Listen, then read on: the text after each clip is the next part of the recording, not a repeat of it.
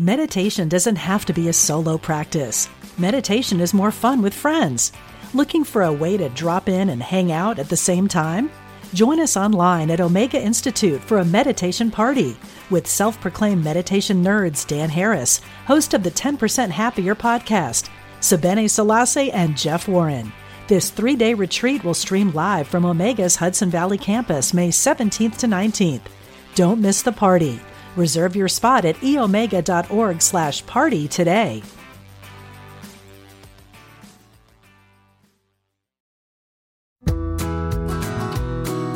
Welcome to the Radiate Wellness Podcast. I'm your host, Christy Clemens Hoffman. Each week we will discuss tools, tips, and ways to radiate your best life ever, interviewing practitioners, authors, and luminaries to help you on your path. Wellness, joy, peace, abundance. What do you want to radiate?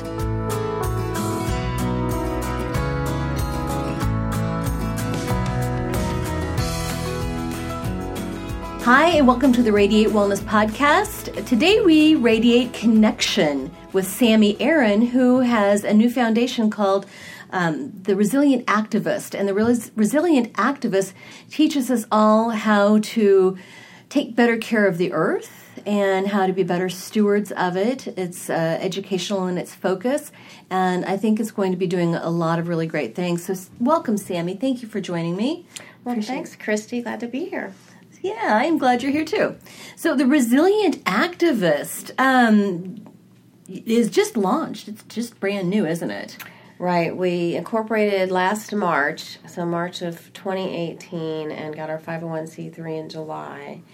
And we're just formalizing. We've just finished our first set of programs. Mm-hmm. And it's pretty exciting. Yeah, you've done some programming down at Central Exchange, which is a Kansas City-based women's empowerment and networking organization.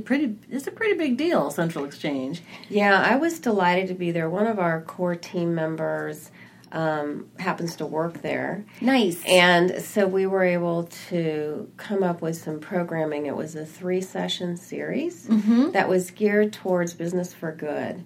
And so the first session had to do with what's happening globally with social entrepreneurship, mm-hmm. people understanding that business has a tremendous impact on the health of the planet, on social justice issues, that it's not all about profit. Right. It's more about collaboration. It's more about how many people can win in a business environment. So there's no winners and losers. There's only winners. And right. So the first session was about what was happening globally and different mm-hmm. business structures and models that are coming out, some legal entities as well as or organizations and associations. And the second mm-hmm. session was more local in the Kansas City area. So it was talking about our 5 essentials for a resilient world and going through each of those with examples of what a business can do to implement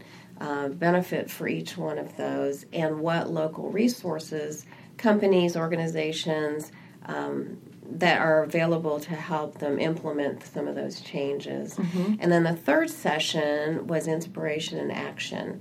And nice. So that was where one of our core team members, our board members, Beth Sarver, led that, was a way to help people take one project having to do with one of the 5 essentials right. and implement that with a full plan. By the time they left that third session, wow. they knew who their partners were going to be, what a timeline was, what their tasks list was, and they even had a plan for how they would be held accountable for what they wanted to do. So that was the first, wonderful. That was our business session at Central Exchange. Mm-hmm. Oh, no, that sounds really exciting. I'm sure it was very well received. It was. We had some really good feedback, and we want to gather some businesses that will help us develop that into ongoing programming geared towards specific industries. Right. Because it could really be easily customized. Mm-hmm. And so that's kind of over the next few months. We'll be gathering some teams of people to help us develop those programs that we can introduce in different industries, whether they're here locally or I've had a couple people offer to videotape and get us more exposure on the internet and that kind of thing. So. Oh, that's a good idea. Yeah. Now, you could have gone in so many directions. I mean, just as an individual who's passionate about the environment, who's passionate about social justice and corporate justice and just being in a more equitable world, you could have just gone about your own business doing the things that you know are effective and feel like are effective and do your own networking. But no, you chose to start this whole new foundation. And so why'd you go in that direction? I thought it was interesting. Yeah. So, well, the Resilient Activist is not a foundation. It's a nonprofit, which is a little bit different. But so the story really started about 16 years ago. Mm-hmm. And I had been a software developer my whole business career with my own company and dabbled in being a bit of an environmentalist on the side. And we did a lot of, as a family, social justice volunteer work, different places and things like that.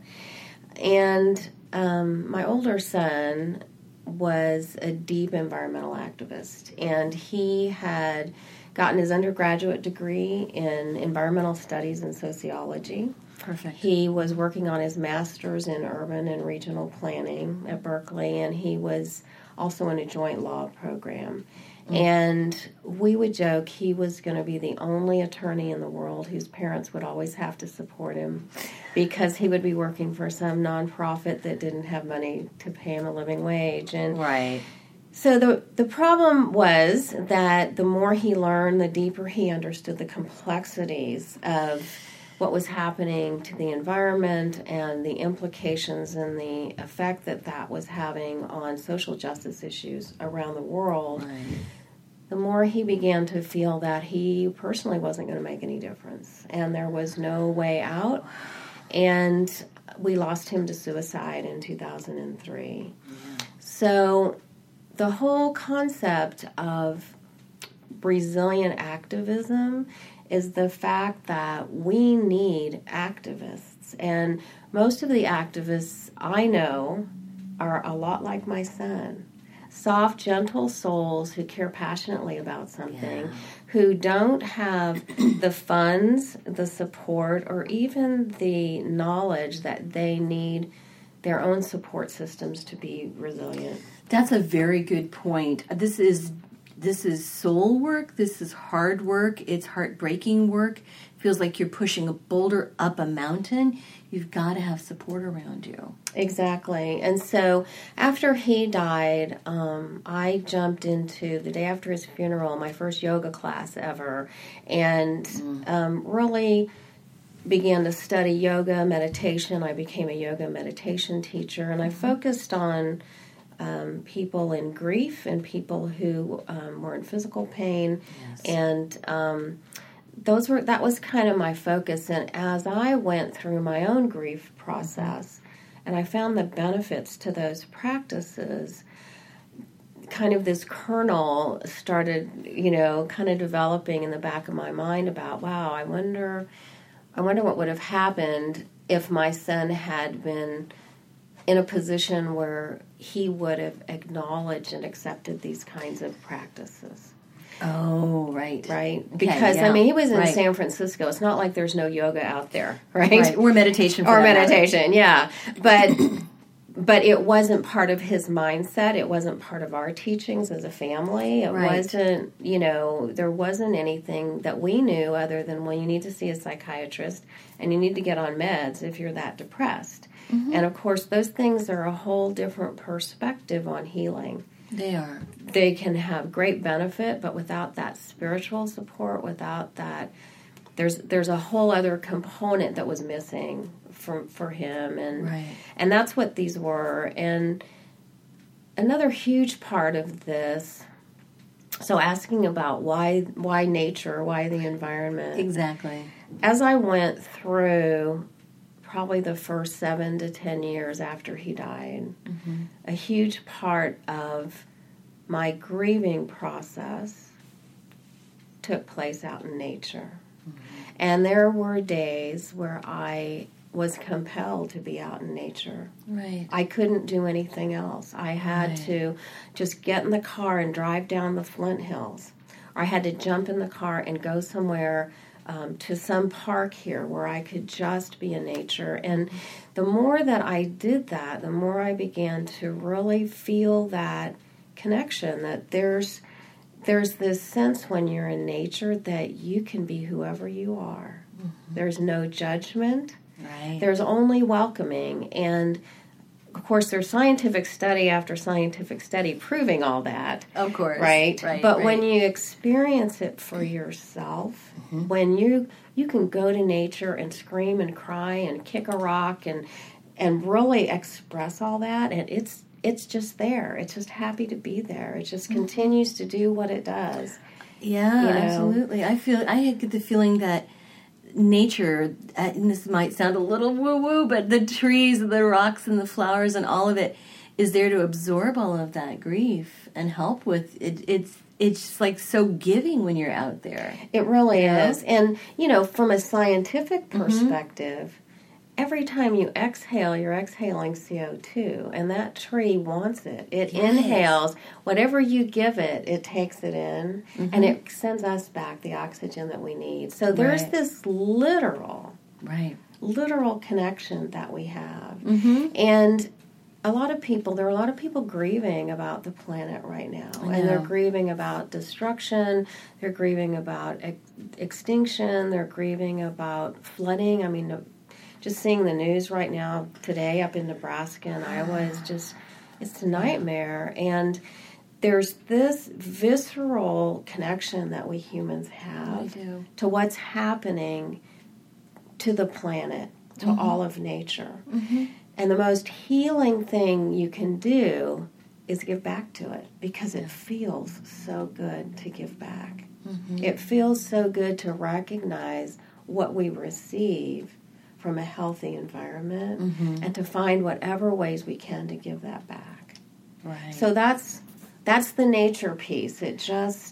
It was such a truth for me mm-hmm. and such a healing process for me to be in nature yeah. and allow it to give me whatever it was, whether it was just metaphors or fresh air or a sharp, you know, sense on my face with a temperature change mm-hmm. or even just the shadow of a cloud moving over the sun would catch my attention and kind of bring me back to like a reality, mm-hmm. like stepping out of my grief into this eternity. And, you know, mm-hmm. it was very interesting. I'm sure. Yeah. And I wonder mm-hmm. if you feel more of a connection with your son when you're out in nature. Yeah, a lot of times there was this sense of,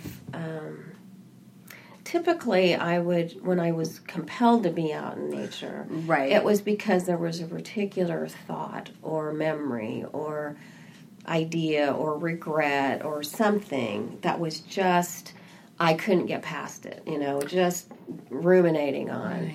And to go out there, there's a concept I studied called the nature process. Mm-hmm. And the nature process is this idea that we're attracted to things that resonate with us. So it's kind of an energetic level thing, right? Like attracts like. And so when I would go out with a particular topic that I just couldn't get past, couldn't reconcile in my mind, I'd go out and I would just start meandering and look for something that just kind of resonated with me out in nature. Mm-hmm. And as soon as I would see that, I would go be by it. I would, you know, sit down by it or lay down or climb on it or whatever, and would just start kind of talking to myself about it. Oh. So things like, I don't know, one day having this thought about why everything changes. why does everything change, you know, right. And like, how are you supposed to find your footing if everything changes? And I'm looking, and then there's two pieces of native grass, like some Indian grass, a little floppy, just kind of blowing in the wind. Mm. And the top was just as light and airy and flowing and moving, but it was really solid and stable in the earth. Mm-hmm. Right. And it probably had roots that were 10, 12, 15 feet deep. Right? Exactly. Very grounded. And it's like, oh my gosh.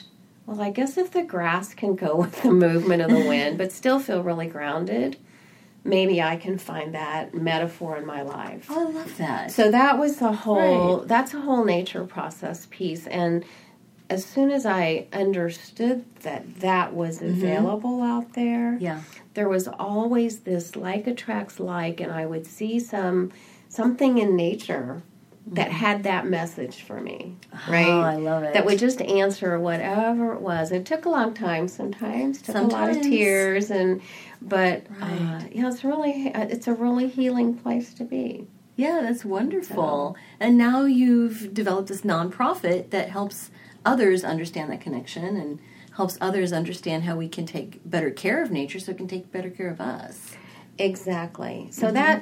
that really leads into, it took us almost a year to figure this part out. Right. I have a great team of about 10 to 12 people who've been really active with us since the Resilient Activist started. Yeah. And having this message of wanting to support people who are working to support the planet in some way. Right. How do we offer that? You know, what does it look like without replicating what someone else is doing? And, mm-hmm. You know, what's our particular soul work, I guess, mm-hmm. you know, to bring that forward? So we finally formulated just about 2 months ago what we call our 5 essentials for a resilient world. Wonderful. Yes, that's wonderful. Yeah. And so it's how everything's interconnected. It's the whole butterfly effect, really. Mm-hmm. And yet we're making it really simple with what we call our Enviro Tips, which are very simple steps that have a big impact in each one of these 5 essentials. Okay. So the 5 mm-hmm. essentials. Mm-hmm. The first one is reconnect to nature. Of course, okay, of course. You have to reconnect so that you get it, mm-hmm. first of all. Right. People protect what they understand and love, right. secondly. Yeah. And thirdly, all the benefits, the scientific benefits of reduced blood pressure, increased concentration levels, mm-hmm. A sense of happiness and well-being, and like study after study that shows that time spent in nature, like forest therapy and things like that, right. that have a physiological benefit to us. I mean, there are actually trees out there that put out in their fragrance antibiotic properties, like, you know, antibacterial, you know, it's very wonderful. Interesting. So anyway, reconnect to nature is right. the first. The next okay. is respect all life. Oh, yes. So whether it has to do with working within communities mm-hmm. around you, working with mm-hmm. communities globally, looking at the environmental impact and destruction, mm-hmm. especially for indigenous communities. Right. In addition to that, working with and understanding, respecting all non-human life. Yes. So whether it's humane treatment of farm animals mm-hmm. and people actually making that choice of the food that they eat, if they eat meat, or they eat eggs, that animal has been certified raised humanely. Yes. That is a choice that we can make. It is a choice we can make. Yeah. But the other is respect for all non-humans. So, for example, mm-hmm. A lot of people are really interested in what's happening with the monarch butterfly. Absolutely. And the monarch butterfly is an indicator species, basically. Like a canary in the coal mine? It is a canary in the coal mine, and mm-hmm. as the monarch goes, so goes all of our pollinators. Well, if we want to have that clean air and fresh water that we have to have for our healthy right. food, for our healthy lungs, we have to have those things. Yes. We have to have healthy pollinators. We have to have that entire cycle of life and food yes. chain right. that supports that. So things like not using chemicals in your yard, mm-hmm. even doing things like there's an EnviroTip article on our site that has to do with loving the tomato hornworm. Yeah. Oh, yes. So when people grow tomatoes, they are taught that they are to take that tomato hornworm and kill it. Mm-hmm. And I've heard some really interesting ways that people have been taught to kill the tomato hornworm. Well, if you let that tomato... So it's a non-beneficial insect. Right? It's to be killed. But if you let that tomato hornworm mature, mm-hmm. it becomes the hummingbird moth. Yes. Also known as the sphinx moth, which is glorious and a beneficial pollinator. I see. So it actually pollinates your tomatoes. Well, no, it doesn't pollinate tomatoes. It doesn't, okay. No, because tomatoes are buzz pollinators. So you need a big bee, like a bumblebee or a carpenter bee, to buzz pollinate tomatoes. Okay. So honeybees don't pollinate tomatoes either. Oh, interesting. So, yeah. No, the hummingbird moth has a tongue that's about 10 inches long. Wow. And it pollinates tubular plants. Okay. So, tubular blossoms. Yes. So we're taught to kill the infant stage of this beneficial pollinator, but protect the adult stage. So we humans have some relearning that we need to do. We do. Yeah. So just so you'll know, put a sacrificial tomato garden in. Throw some plants out somewhere else. Pick those babies off of there. Yes. Off of your good plants. Go let them eat these other. And they'll eat anything in the nightshade family. So potatoes and eggplant and stuff. So anyway, so that's the second one. Respect and that's on your website. Life. It is. There's an EnviroTip article about the tomato hornworm. Good. The third is to regreen the planet. Ah. So if you take a look at the footprint of your home. Right. The footprint of your office, mm-hmm. the footprint of your doctor's building, mm-hmm. and the hospital, the Target, and the Walmart. You look at those footprints, that all used to be deciduous forest, maybe. Yes. Maybe it was tall grass prairie. Mm-hmm. Yeah. And so that used to absorb CO2 from the air. It used to absorb water mm-hmm. when we would have these heavy rainfalls, and that water would stay there, be filtered, settle down, seep into the groundwater. Yes. Well, now what we have is runoff. And all we have during our rainfall is water rushing along with all the chemicals on the streets and the rooftops down into the stormwater and straight out into our streamways where we have flooding. Yes. So it's all connected. So this whole piece, anything we can do to regreen the planet, mm-hmm. putting especially native plants, shrubs, trees mm-hmm. out on our properties, getting rid of mowed grass as much as we can, which has no benefit for anyone but the human eye. Mm-hmm. This can make a huge difference. So that's the third one. Uh-huh. The fourth is to revamp our spending. Yes. We can choose what we spend our money on, and we can choose what companies we want to do business with. Right. Vote with the dollar. Vote with our dollar. But you have to even understand what that means. So, for example, there is a hair care product out there, I'll say the name, called Redken. Oh, popular. Mm-hmm. Pretty popular. If you go to their website, there is not one statement about the environmental impact of the products they use or where they're sourced. There's no statement about whether or not they test their products on animals.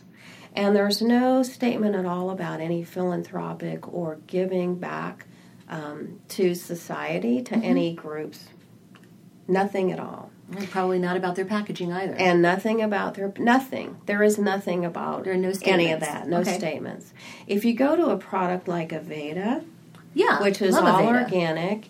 Now, it's interesting because Aveda was purchased by Estee Lauder, so that's another whole different concept. Oh, but the company itself, when you look at their website or you look at the website of any company that has chosen to really take a stand, mm-hmm. it's all over their website. It is. This is where we get our raw materials from. This is what we're doing to minimize our impact on the planet. Yes. This is... our energy use, mm-hmm. no animal testing, that kind of thing. So we can make those choices. Mm-hmm. We can also choose, in addition, to not buy and not buy new. Mm-hmm. So anytime you cannot buy something brand new, great choice. Borrow it. collect it from somewhere, go to a library to buy it. I mean, there are even lending libraries in different places that loan out tools, right? So it's a great idea. It's very interesting. Yeah. So there's this whole concept of buying used rather than just reduce, reuse, and recycle. Right. There's 12 or 15 words now, you know, refuse. Yeah. Reduce, reuse, repurpose, reimagine, regift. Right? It's a very interesting concept. So revamp our spending. That's number 4. Right. And then number 5 has to do with, oh gosh, I'm just going to forget number 5. That's okay. We've got plenty to work with. Okay, wait a minute, because it's coming up there. It's in the circle. It is... Oh, it's going to come to me in a minute. It will. I should have brought my cards with me. It will. But so much to work with. I know I love to shop at Trader Joe's. They do have a pretty good selection of organic, and their foods are delicious, easy to prepare. They have so many great frozen items, but their packaging. And they've just made a statement that they are going to be eliminating their packaging. And that only happens because consumers ask that question. Yes. And consumers have been really vocal about it. So they have taken a stand. I don't know that it's actually happened yet. Yeah. But, yeah, it's very interesting. But at least they're responding to consumers. I know I notified them about, there was, I don't know, some product, some sort of candy or something that I thought, oh, that looked really good. But they were individually wrapped. Yeah. Yeah. And then they've got these delicious mochi desserts that come in these kind of ice cube tray things that are not recyclable. Right. Right? Yeah. So they need to do a little bit better job, but it sounds like they're responding. Yeah, and so that's actually number 5. Okay, good. See? It's replenish our resources. Wonderful. And so having to do with packaging, right? Having to do with what is recyclable and what isn't, yes. And the whole shift in what's happening with recycling anyway. Oh. Now that we can't send it to China. Right. And India has also now refused to take our recycling. So because they are on a mission to be...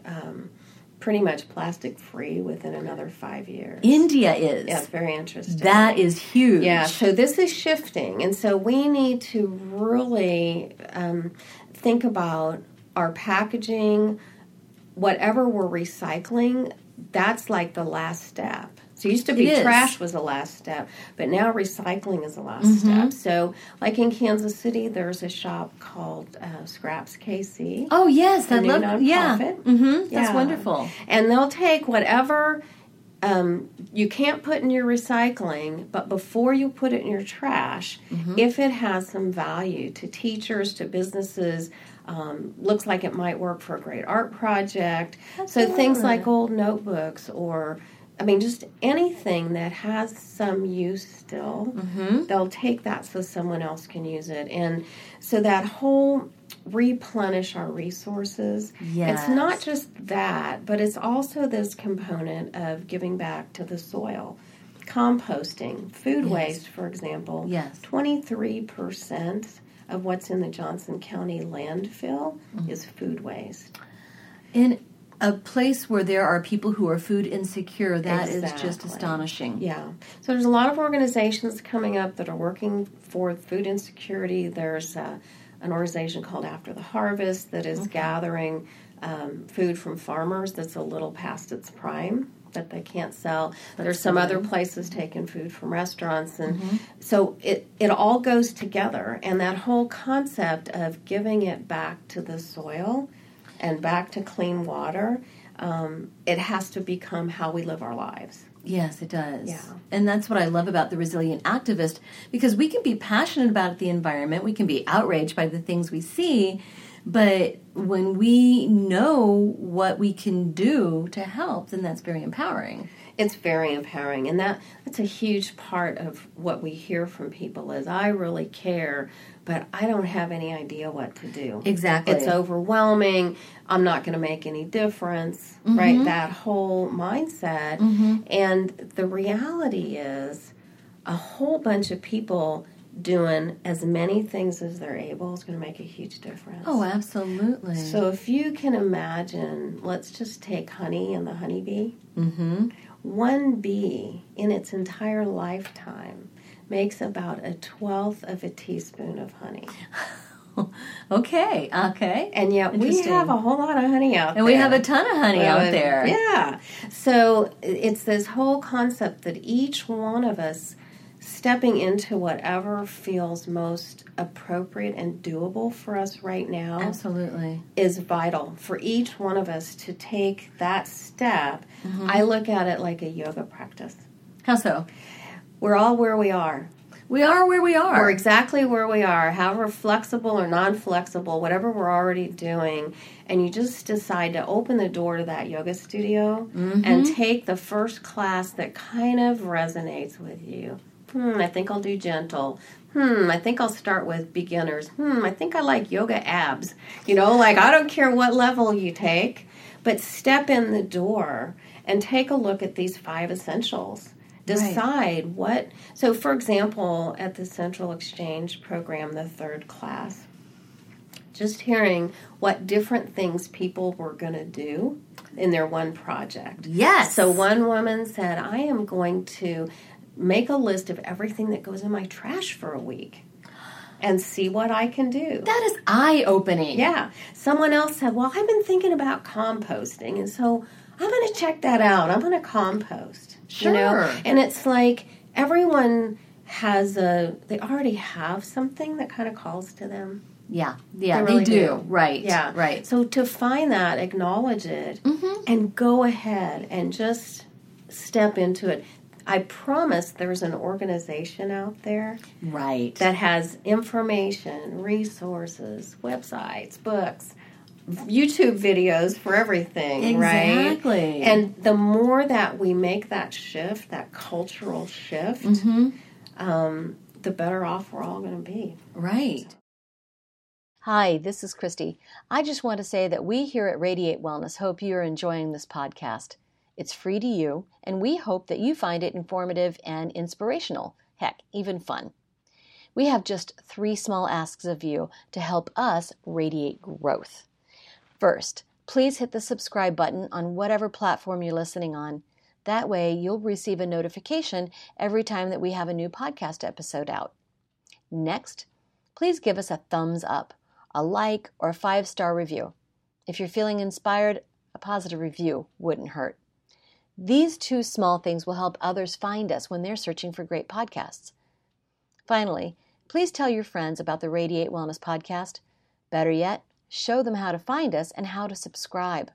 If everyone did that, we would double our audience. Thanks a lot. We really appreciate it. Yeah. Well, in everything being all connected, because that's what we're talking about here, is that, you know, the resilient activist is a place where we can go and find a way to connect with these other organizations too. Exactly. And, you know, the piece about being connected... I think that's a huge part of the resiliency part. Yes, you're not in it alone. Exactly. And as you make a connection about one thing, it's going to lead to something else. It is. So if you decide that you want to benefit monarch butterflies, for example, you make and you put in a nice, let's say you put in a rain garden because you have a wet spot in your yard. Yeah. Or you divert your downspouts into a low area in your yard and you put in a rain garden and you walk out there one morning and not only is there a monarch butterfly, but there may be an American bullfrog sitting down in that. And it's like... wow, you know, oh, if you build it, they will come. Right? Exactly. So, so that may be your next thing is like, oh my gosh, what do amphibians need? Is there a way I could build a little shelter, some habitat for this guy? And it's like you just are on this path, and now, oh, that catches your attention. Let's go that way, and let's go that way. Right. And so the connection of community... Yes. The connection of knowing you're not alone. Yes. And the connection of each step that you make is going to connect to the next step because now you've got your antennas up, right? Mm-hmm. You have shifted. You've kind of opened your peripheral vision to be able to understand and see what's next because it feels really good. It does feel really good. Yeah. Every time you make that step, there's a little uplift. mm-hmm. and it's contagious. Isn't that wonderful? Yeah. I do want to mention there's a piece that you have, a little card that you can leave with restaurants. Tell me more about that. Yeah, so that was, so the way that the Resilient Activist actually, the seed actually began to sprout. Mm-hmm. I was at coffee with someone I had met, and she has a daytimer planner that I wanted to use because I had all these ideas in my head about some resilient activist thing. You know, I didn't know what it was going to be. So we're sitting in a coffee shop and looking, she's showing me her daytimer, and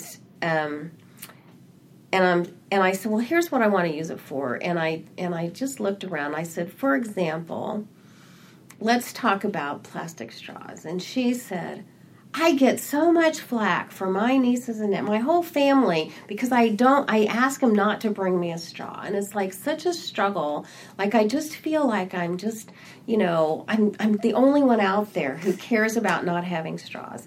And we connected on this straw thing. Right. And it was the look in her eye when I said, well, that's part of what we want to do is support people like you who care, mm-hmm. but you don't have the right words. You don't know scientifically why that's a bad thing. You don't even know the right words to express it to a restaurant owner, right? It's like, and so that was kind of our catalyst, that conversation. So what we have are these cards. It's our first EnviroTip card. Nice. That is no straws, no styrofoam. Yes. And it folds into a little tent that with a picture of, you know, straw and styrofoam with a red circle and a slash.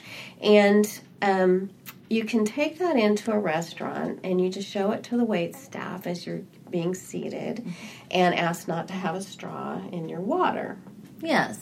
But you leave it on the table and you ask, I'm just going to leave this here so when you order from the bar, mm-hmm. I promise you that bartender is going to put some plastic straw or stick or something. Absolutely. Because that's how their hands go. Like they just automatically do it. So it's kind of a way to open that conversation. Right. And if you open this card up at the top, first there's a link to our big EnviroTip article about straws and no straws and no styrofoam. But there's also some bullet points about, you can just point to this and say, this is why I care about this. So it's got a little bit of the science as to why it's important. Good. Mm-hmm. And then at the bottom is some information for restaurant owners and what different restaurants are doing. Good. And the other side is what consumers can do to begin to eliminate straws and styrofoam. And you just ask from your heart and say, do you think the manager or the owner would be interested in knowing that one of their customers cares about this? And if so, could I leave this card with you just to let them know that this is really something that I hope that they'll take to heart. Right. Some restaurant owners are starting to get that and eliminating the styrofoam. I haven't seen anybody in Kansas City particularly eliminate plastic straws, but I've heard of others around the country who are using paper straws. There's actually quite a few in Kansas City. Are there? Yeah. I'm happy to hear that. And there's a number of them now that are, especially in the mom and pop restaurants, the locally owned restaurants, where the wait staff might carry straws in their pockets, mm-hmm. but they don't even offer them. People have to ask. So, and a lot of people are buying their own, metal or silicone straws. Right. Some people, like, I just don't use a straw. And the only time I ran into a problem is with a smoothie. So I just really probably need to get my own. But, it's just an interesting, we didn't use straws when I was a kid. Right. Unless we went to the soda shop, and that was the only time. So, and they were paper straws back then. But yeah, it was just these habits that we humans think are really important. Like some people say, well, I don't know how clean the glass is. Well, putting a straw in it isn't going to make that glass any cleaner. Right. Right? It's as clean as it is. And if you're okay drinking the insides of it, you know, it's exactly. Just this kind of, well, that doesn't even make any sense. So right.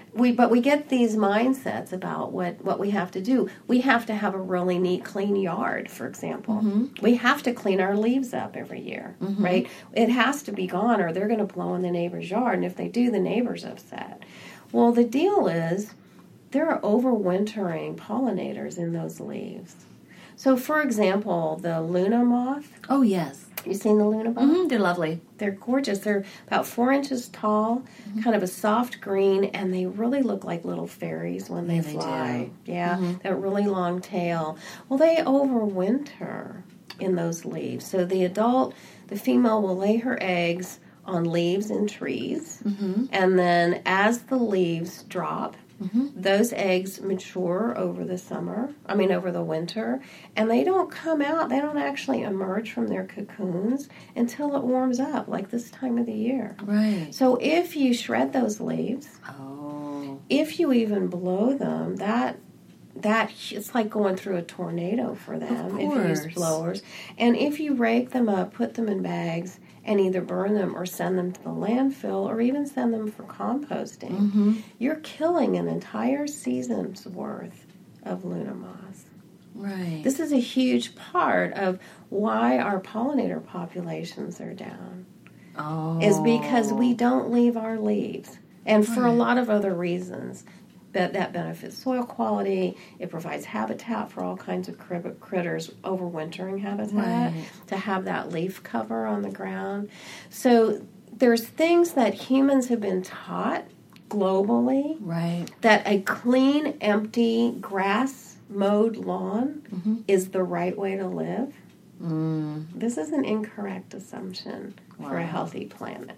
Wow. Yeah, I think it's just awareness, as you said. Yeah. And with the straws and the styrofoam packaging, I think it just doesn't occur to a lot of people. Not that they've been taught any certain way, but it's like they're not aware. Well, and it's a lot cheaper. So when you're in the restaurant business, it's really hard to make that choice. Are you going to spend 0.005 cents on styrofoam packaging, or are you going to spend maybe 15 cents right. on paper or mm-hmm. Something else that's going to cost more money, but right. that needs to adjust. There's a true cost of doing business. The true cost includes the impact to the planet. Mm-hmm. That's the true cost.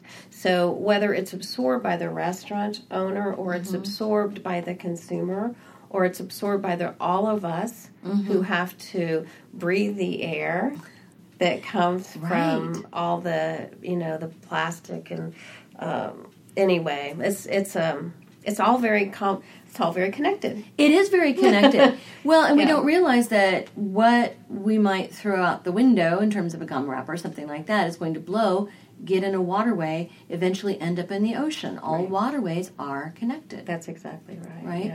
Yeah, and I was just reading an article this morning about how there was a whale that was washed up, and they opened the stomach, and there were 88 pounds of plastic mm-hmm.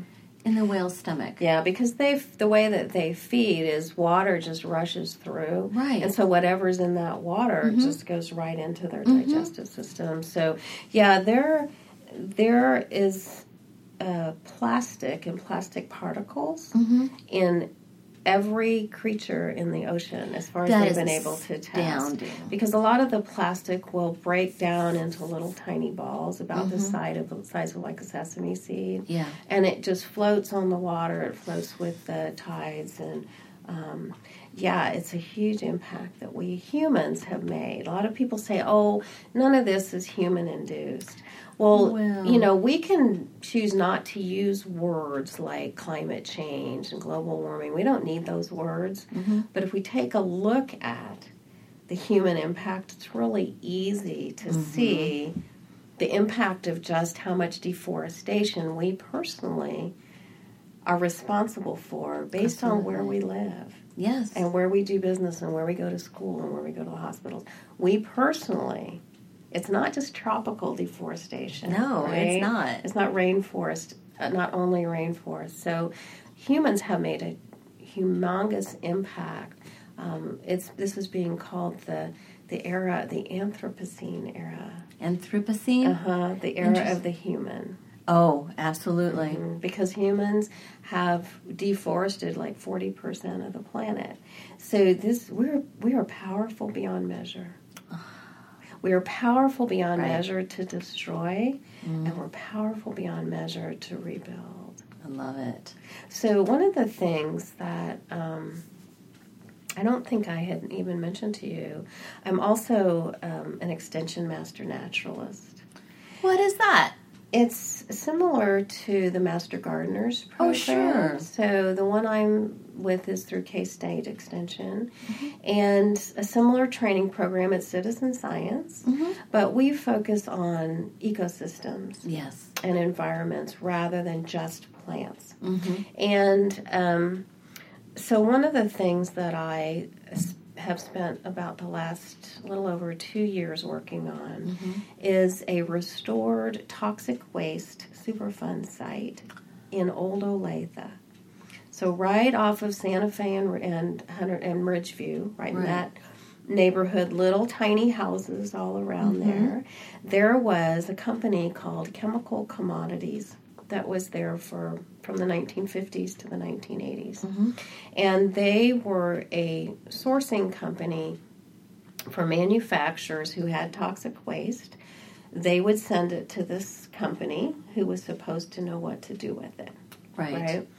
This was before the Environmental Protection Agency. Mm-hmm. But they were an approved source.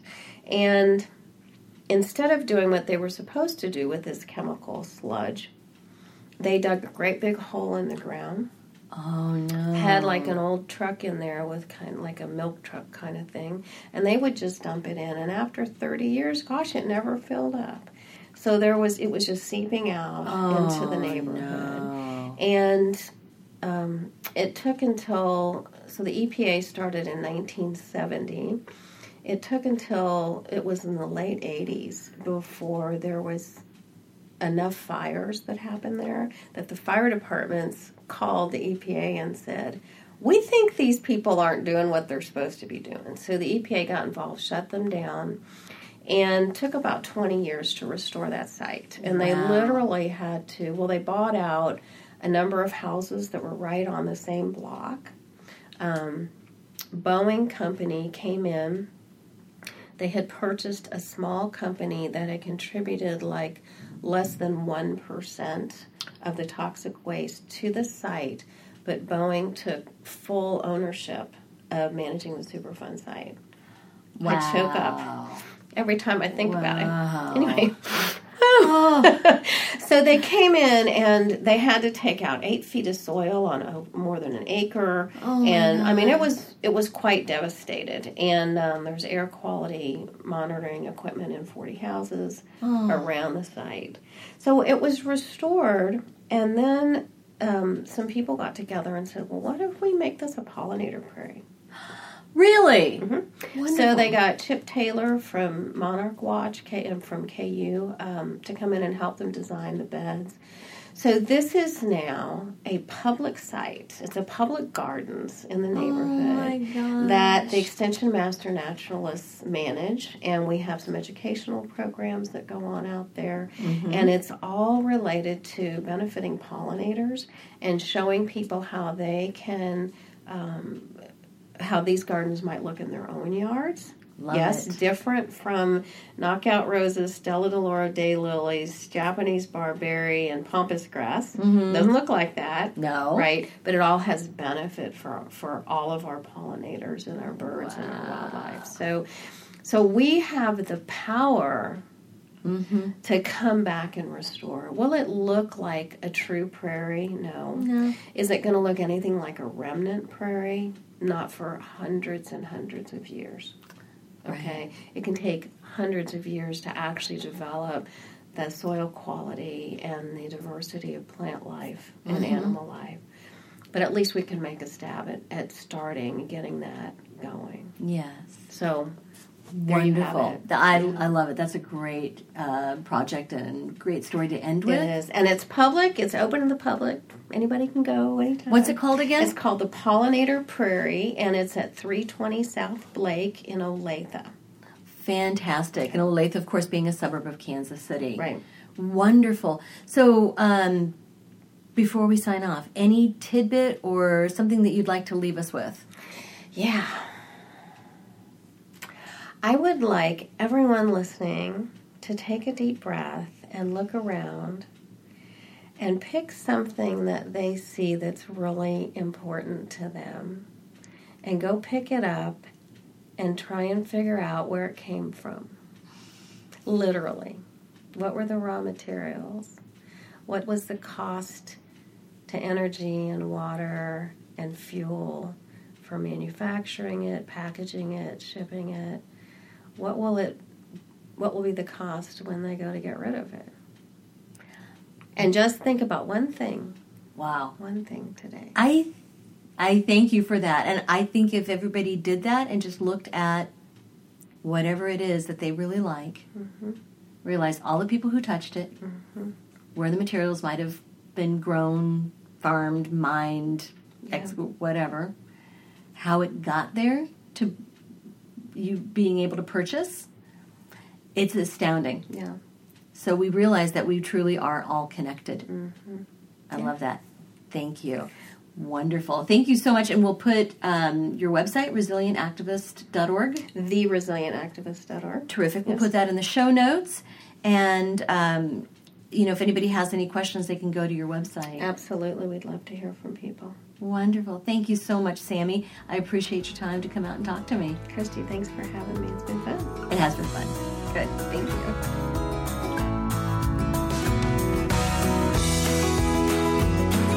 Radiate Wellness is a community of holistic and alternative healers and consultants based in the Kansas City area, dedicated to helping you create spiritual, energetic, and physical well-being. To learn more about our practitioners, services, classes, and events, or to schedule an appointment, visit us at RadiateWellnessCommunity.com.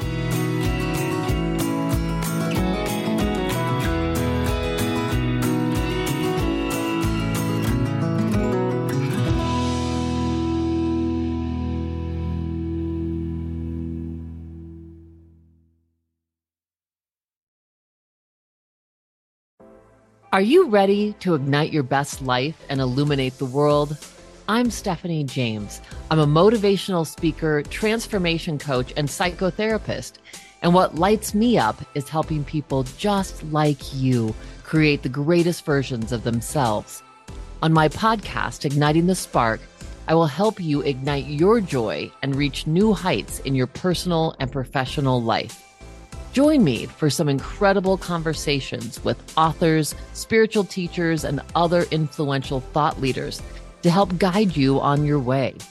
If you are ready to stop playing small, join me for Igniting the Spark on the mindbodyspirit.fm network or wherever you get your podcasts, and ignite your best life.